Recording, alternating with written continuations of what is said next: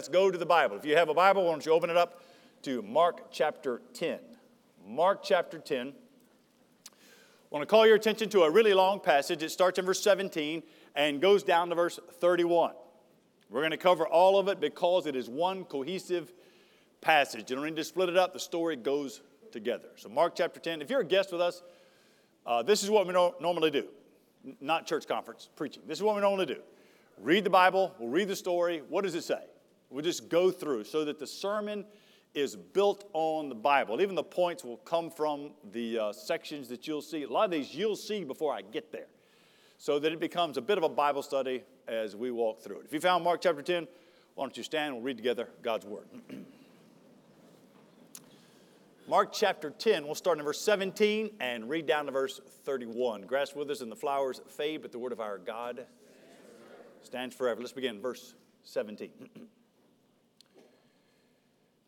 and as he was setting out on his journey, a man ran up knelt before him and asked him, Good teacher, what must I do to inherit eternal life? Jesus said to him, Why do you call me good? No one is good except God alone. You know the commandments do not murder, do not commit adultery, do not steal, do not bear false witness, do not defraud, honor your father and mother. And he said to him, Teacher, all of these I have kept from my youth. Jesus, looking at him, he loved him. And he said to him, You lack one thing. Go and sell all that you have and give it to the poor. You'll have treasure in heaven. And come follow me. Disheartened by the saying, he went away sorrowful, for he had great possessions.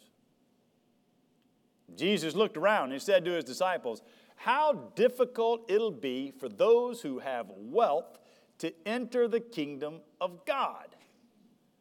The disciples are amazed at his words. But Jesus said to them again, Children, how difficult it is to enter the kingdom of God. It is easier for a camel to go through the eye of a needle than for a rich person to enter the kingdom of God.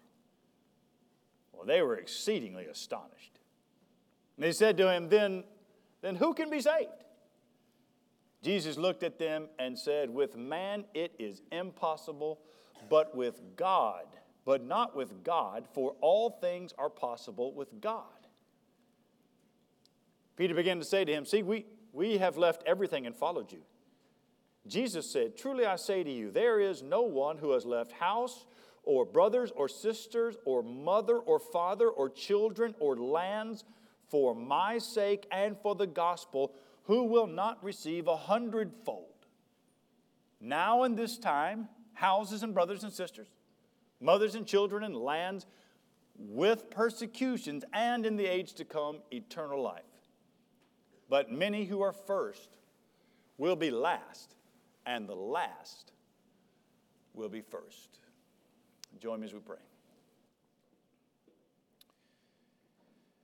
Father, I pray that you would awaken hearts to believe. I pray that you would take hold of good men and women, moral men and women those that have lived moral lives, good lives, successful lives, and have yet not turned to you by faith. Spirit of God, we pray that you would move and we pray that you would move in that capacity and change people. Lord, I pray you'd be close to the hurting, that you would comfort those that are in the depths of depression and bring them out by your Spirit. God, I pray that you would heal the wounds of abuse. God, I pray that you would strengthen the weak hands here today. In Jesus' name we pray. Amen.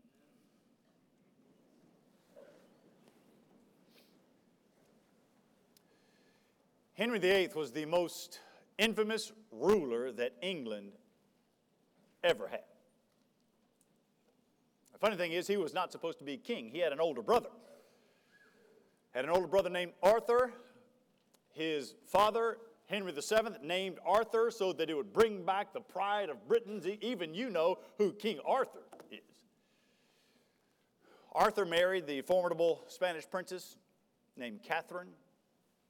It was, a, it was a marriage that was arranged politically so that England, this emerging empire, would have credibility. Henry VII is trying to build a dynasty, and he needed his son Arthur to help.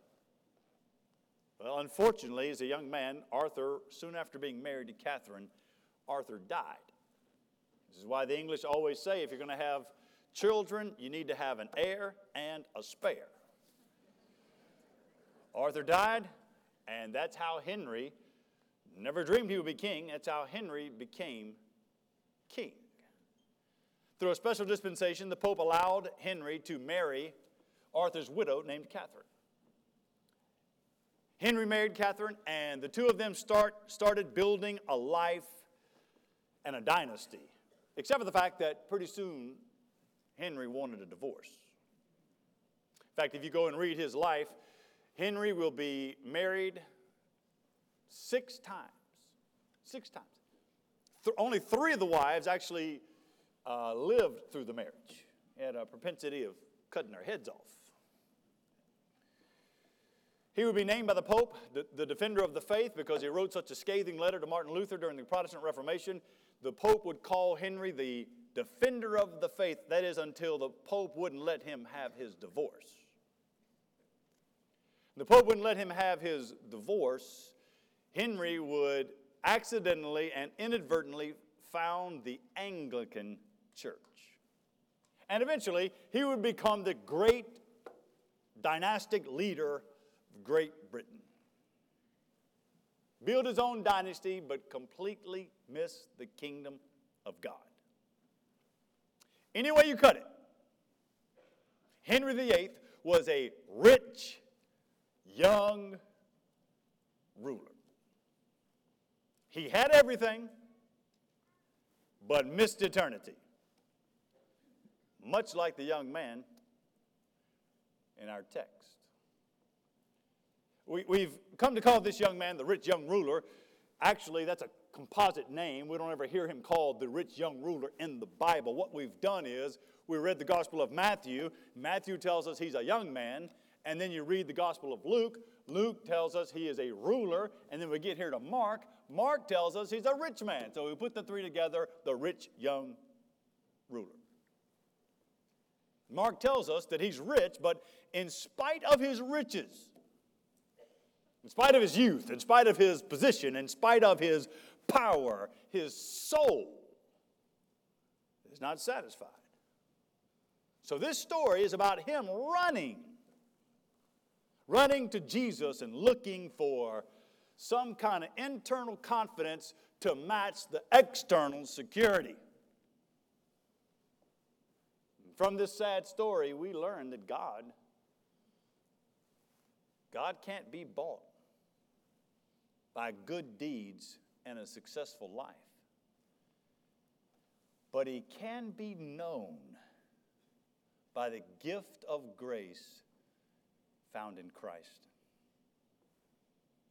Now, when this sermon is done, when you walk out of here today, I want you to see that in Christ, God loves us with impossible grace. In Christ. How does God love you? He loves you with impossible grace. Now, it's a long story. I told you that on the front end. This story is broken up into three sections. First, you have the event. So, verse 17 to verse 22 is the actual event rich young ruler and Jesus. They have uh, this conversation. And then, after he walks away, you have the lesson from verse 23 to verse 27. Jesus turns, teaches the, the disciples a lesson. So, the event, then the lesson.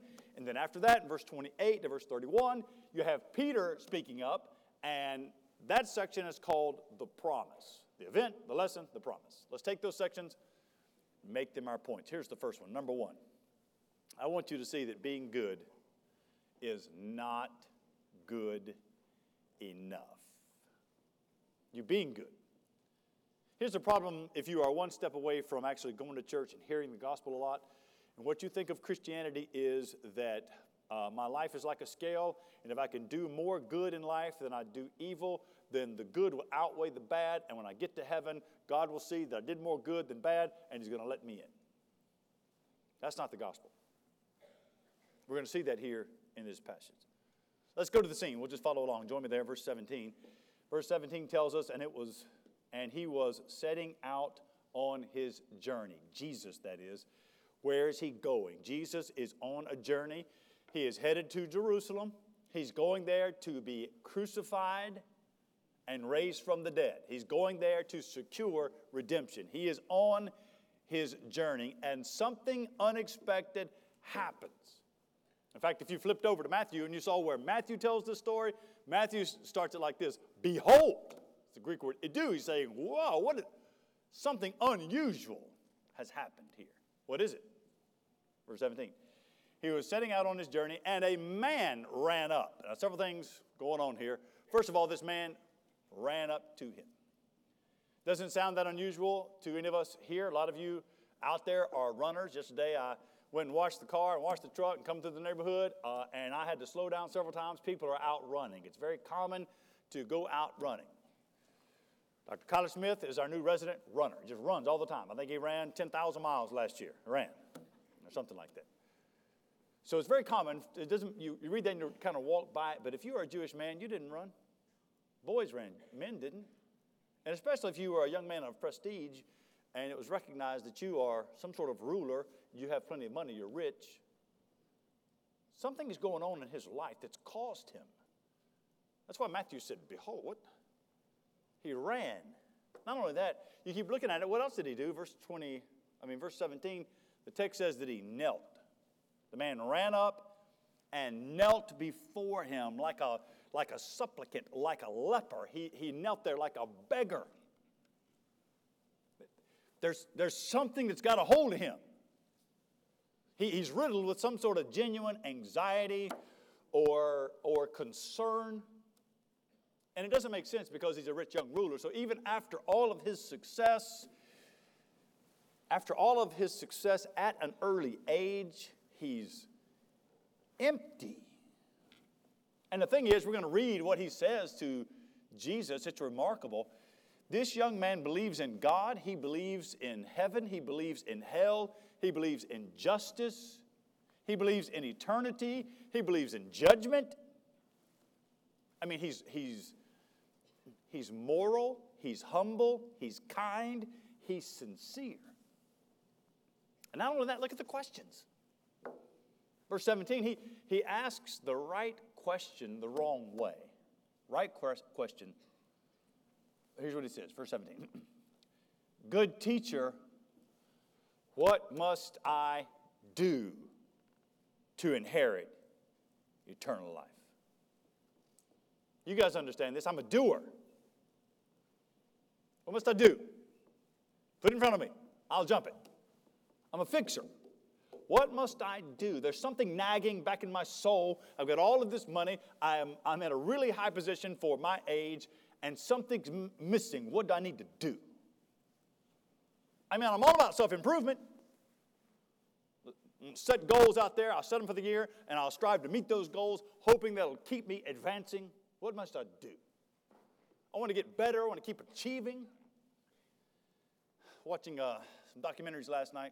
My wife is visiting her family in Mississippi. And so when she's gone, I have reign in the television, in that one area, in the television. And uh, I get to watch all the documentaries I want. So I'm watching all kind of World War II documentaries. I ran out of those. And I found one um, on NASCAR. I thought, man, I live in NASCAR country. I want to watch some of this. and uh, number one, I didn't realize there was such bad language. I mean, there many guys were I'm glad Connie wasn't there to hear all of that.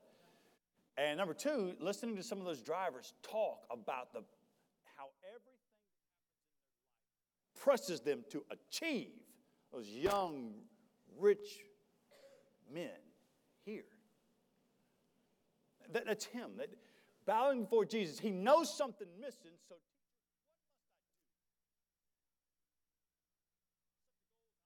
better and I'll achieve. I mean, we've been, if you're a guest, we've been going through the Gospel of Mark since January of 2023, and we've never seen anyone with such promise, such potential, come up and fall down in front of Jesus like this. Normally, the Pharisees are coming, they're picking a fight with Jesus, or somebody that has a child that's possessed by a demon, or somebody that needs healing comes here. This guy, we've never seen anybody like this. I mean, this such a great guy, but there's something dogging him. There's something that won't let him go. Maybe it's, I mean, we don't know anything about his life. Maybe it's unsatisfied guilt. Maybe, um, maybe he's got some sort of unfulfilled longing. Maybe he just has some really painful doubt about his relationship to God. And, and he comes to Jesus. He falls down. Good teacher, what must I do to inherit eternal life? Verse 18 Jesus doesn't coddle the young man. He's come up hearing how, how good he is, how much potential he has, how he's going to succeed. You're going to do great things for God. Verse 18 Jesus addresses the root of the problem. And Jesus said to him, Why do you call me good? No one is good but God alone. Now, this is not Jesus saying he's not God. This is not Jesus saying to this man, You should know who I am. Is that why you called me good? That's not. This is Jesus addressing his perception of reality. And he says to the young man, You've heard that you are good. You don't know what good is. No one is good but God. Jesus calls attention for this young man to his superficial understanding of what good is. We feel that. We, we throw the word around all the time. In fact, it's gotten so common that if I asked you a question, you said, good, that's going to be average. I want it to be great, super great, unbelievable. Good has become the new average. We've forgotten how to, forgotten how to use the word good. We might even say about our dog, he's a good dog. Or we might, we might say about a man that uh, just curses all the time, drinks, doesn't come to church. He, he's basically a good guy. He just been with the wrong crowd. Or you might say about someone, he has a good heart, he just has made really bad decisions. It's a concept of good. And here in this in verse 18, in this shockingly short statement, Jesus teaches moral bankruptcy. That only God is good. And your goodness is never going to be good enough. What did he say in Romans chapter 3? Romans chapter 3, verses 10 and 11. He's quoting the Psalms and Isaiah. Romans chapter 3, 10 and 11. Paul says, No one is righteous.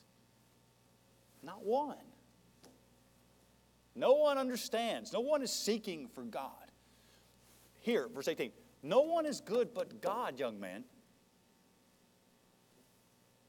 Before we can understand the gift of God's grace, we must see the cavernous hole of our need. That's what Jesus is doing here. This young man is not, he feels it, that's why he's asking, but he can't identify it. Let's walk through what Jesus Let's walk through what Jesus teaches this humble, self-righteous man. Join me there in verse 19 and 20. So here's what he does. Jesus is going to cite. You understand the 10 commandments? The first few commandments have to do with your relationship to God. The next commandments, the other side, the what is called the second side of the commandments, have to do with our relationship to one another. And so he starts there in verse 19. Jesus cites a number of commandments from the second half of the Ten Commandments that govern how we relate to other people. Verse 19 and 20. Jesus says, You know the commandments. So then he lists off several. Do not murder. Do not commit adultery. Do not steal. Do not bear false witness. Do not defraud. That's not actually a commandment. It's probably based on do not covet, but do not fraud and honor your father and mother. And the young man, as he's listening, in verse 20, the young man says, I've done those. I, I grew up, my parents taught me to be respectful. Teacher, I've, I've done all of those. He's a nice guy.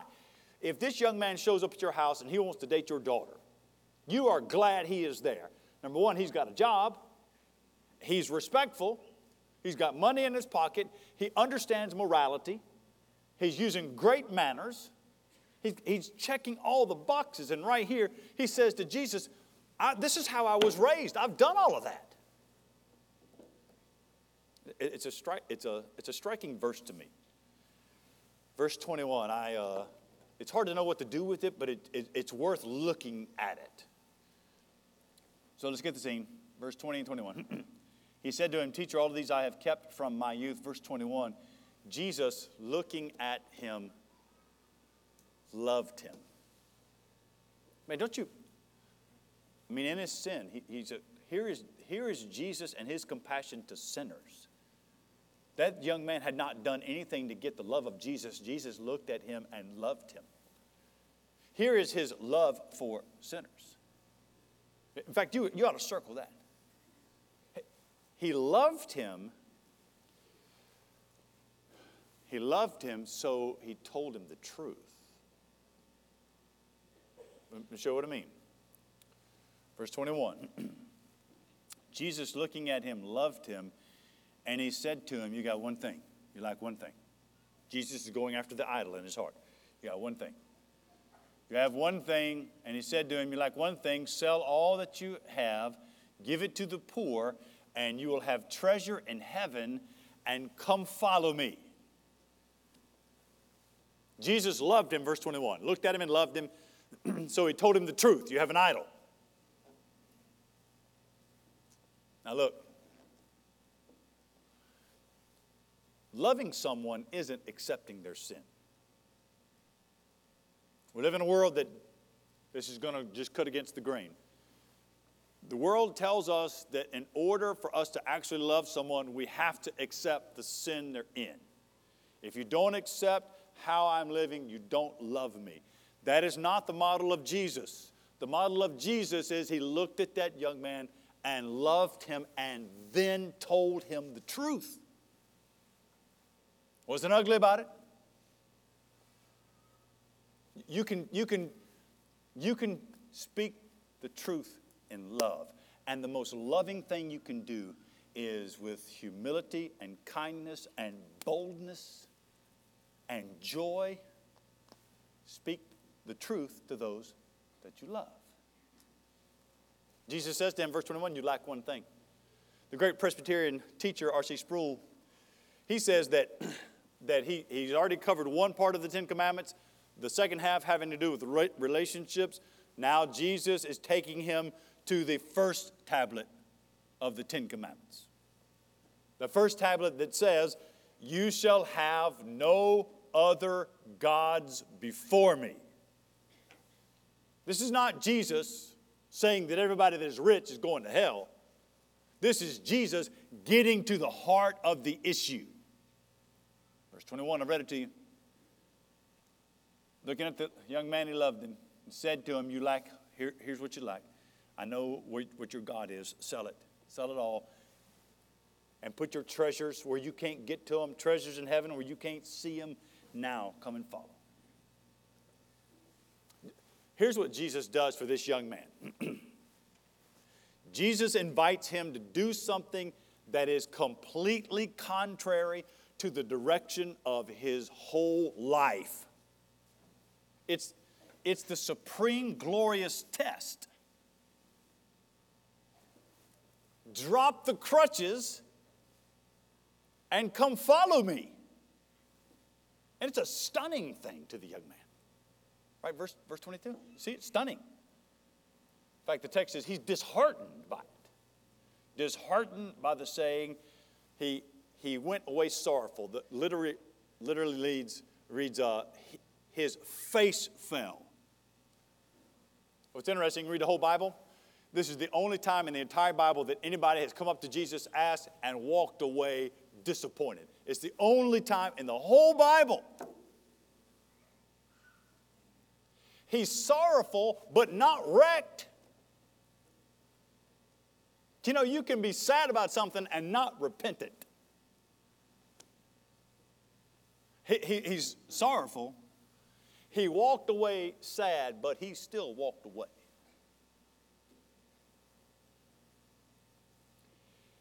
And he wanted to keep relying on his own goodness. You see, being good is not good enough. It's a good place to put the gospel, to speak the gospel. When we say gospel, this is what we mean.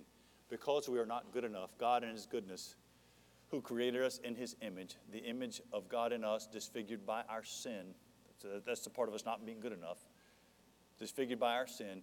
God in His goodness has given us Jesus, who was sinless, who lived perfectly, who, who on this earth earned righteousness. He not only came holy, became, uh, he came to the earth as holy, he also lived as a man perfectly.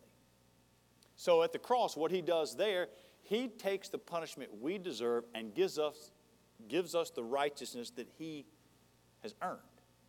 And the gospel says if you receive what God has given, believing that Jesus did that for you, then you are saved and not dependent on your goodness, but the goodness of Christ. Being good is not good enough. Let me give you a second thing to consider. If that's the case, being good is not good enough. Number two, God's grace is more than enough. God's grace is more than enough. Okay, that was the event. Now let's turn to Jesus' teaching on it in verse 23. Verse 23 how hard it is, Jesus says. Jesus looked around. It's funny, he looked at the uh, rich young ruler and loved him. Now, verse 23, he looked around and he said to his disciples, How difficult, I wonder if the guy could hear him, he's walking off. How difficult it will be for those who have wealth to enter the kingdom of God. He's not saying those that have wealth are not getting into the kingdom of God. How difficult it is for those that do have it, there are hurdles. That money can be a curse, it can be a hurdle it, it, it, it provides distractions. It takes your attention away. It makes you feel like you are independent, like you don't actually need that much. It can sometimes dominate your thoughts. How hard it is, Jesus said. In verse 24, Jesus just keeps pounding it. In verse 24, the disciples, they're amazed. They're like, wait a second. Wait, wait we, we thought that if God blessed you, that means you're doing good, you do good things, God will bless you the disciples, before the cross, the disciples would have been a great prosperity preachers. You do good, good things are going to happen. If bad things are happening to you, then you probably are not, some, something's wrong. And Jesus is like, you, you are not getting it. Verse 24, they are astounded, but Jesus said to them again, let me say it again, how difficult it is, you see. Verse 26, the disciples, I mean, they're they're dumbstruck. They don't know what to do with that. That doesn't make any sense. And then verse 25, you have the famous metaphor. Don't weaken the metaphor. Verse 25 is the third time Jesus says it. It's a famous metaphor. Uh, used to, you would find in magazines and bad commentaries that uh, the eye of the needle was some gate in Jerusalem that camels had to kneel down to get to the gate. So to get into the kingdom, you have to do it on your knees that preaches good, it's just not true. Like that never happened. It's about the 10th century. What is Jesus doing with this metaphor? The word picture is so stark, it's, it's showing how impossible. And so he says it is, it is easier for a camel, the biggest animal, animal in this region, to go through the smallest hole, the eye of a needle, than for a rich man to get into heaven. He's making a point. And verse 26 they were exceedingly astonished. If that's the case, if it's not a quid pro quo, how, how does it work? Verse 27 is the key. Verse 27 is the key. It's the key to the entire passage. What does he say in verse 27? You, you're getting it now. Jesus looked at them and said, With man it is impossible. You can't be good enough. That rich young man that left there can't be good enough. With man, it is impossible, but not with God. Let me turn your attention here. Not with God. For all things, God can get the camel through the eye of the needle. God can save the rich man. For all things are possible with God. You know what this does? This takes away any idea of a works based salvation and shows that it is God and God alone. He takes away any thought of earning salvation. That you being saved and you being a Christian, it's a gift of God, it is a work of God, it is the grace of God. That only the kindness of God can save you. So how do you how do you get how do you get in? How is this young man's I mean he's walked away now. How do you get into the kingdom? How do you become a Christian? I'll give you three kind of thoughts on that. The kingdom of God, it is received as a gift.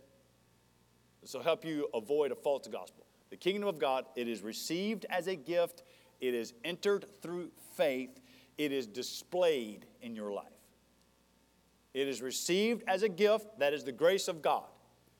Christ accomplishment in accomplished it in his life his death and resurrection. He paid for your sins at the cross. God raised him from the dead. It has worked, and you believe. So, received as a gift, it is entered through faith. That is where your faith. You hear the gospel, and how is it appropriated to your life? It's when you trust Jesus did that for you. How do you know it's real? It's that third one. It is seen in your life, it is displayed in obedience. And it reminds us that in Christ, in Christ, God loves us with impossible grace. The event that happened shows us that being good is not good enough. The lessons that Jesus taught show us that God's grace is more than enough. Now, the promise. Now, the promise. Let me give you a third, third thing the promise. And that is that God's provision in your life is always enough. God's provision is always enough. So the disciples heard this. Peter becomes the spokesman, as he always does. They've gathered together. And in verse 28, he asks a question. Okay, okay, let me get this right now. We've seen this guy that's got everything. He's walked away. He's not getting in. So let's just kind of let's do a self-check here. Verse 28, Peter began to say to him, "So we have left everything and followed you." Does that count? And look at the promise. Verse 29 and 30. There are few wider promises in all of the Bible than this one. Jesus realizes the cost. He, verse 29, he realizes the cost and he equates himself with the gospel. Jesus said, Truly I say to you, Peter, there is no one who has left there's no one who has left house or brothers or sisters or mother or father or children or lands for my sake and the gospel. Jesus is the gospel, my sake and the gospel. Who will not receive a hundred times. See what he says? Verse 30, here's the promise. Who will not receive a hundredfold. Not just in eternity, but in this time. Houses, I'm going to take care of you. There's nothing like being in the provision of God, how God has provided for you. When you are his child, God provides for his children, the provision of God. And, and the fellowship of believers, when you give your life to Christ and your friends don't understand that and your parents reject that, or you have a child that's wandered off and rejected everything you've taught, and here you stand, what God gives you is the fellowship of believers. Jesus says, Here's my promise, a hundred times better than a family. Your family is based on the blood of relatives the church is based on the blood of Christ, more powerful than any family. It's a hundred times, Jesus says. Not only that, Jesus says that you'll also have persecution. It's interesting that Mark is the only one who includes this. Mark is writing for the church at Rome, and the church at Rome is being persecuted. And Mark reminds them, Jesus said that part of part of the thrill of serving and following Christ is the persecution that comes. And with that is the eternal life promise. In this passage, when Jesus makes the promise, this passage ends with, uh, with the principle we've seen in other places. You find Jesus saying this all throughout the Gospels. And in verse 31, Jesus says, But many who are first will be last, and the last persecuted. those that gave up things, the last shall be first. Brothers and sisters, there is a greater, more glorious kingdom that awaits all of those who have put their whole life trust in Jesus Christ. Because in Christ, God loves us with impossible grace. You've been relying on your goodness and your efforts. You come and trust what God has done for you in Christ. You feel like you've committed sins that, that are impossible to forgive. You hear the grace, the impossible grace of God. Nothing is impossible with God. And you rejoice. You rejoice in the family of believers that God has given you to walk with you, to be your comfort, to be your kin. It is a reminder God loves us with impossible grace.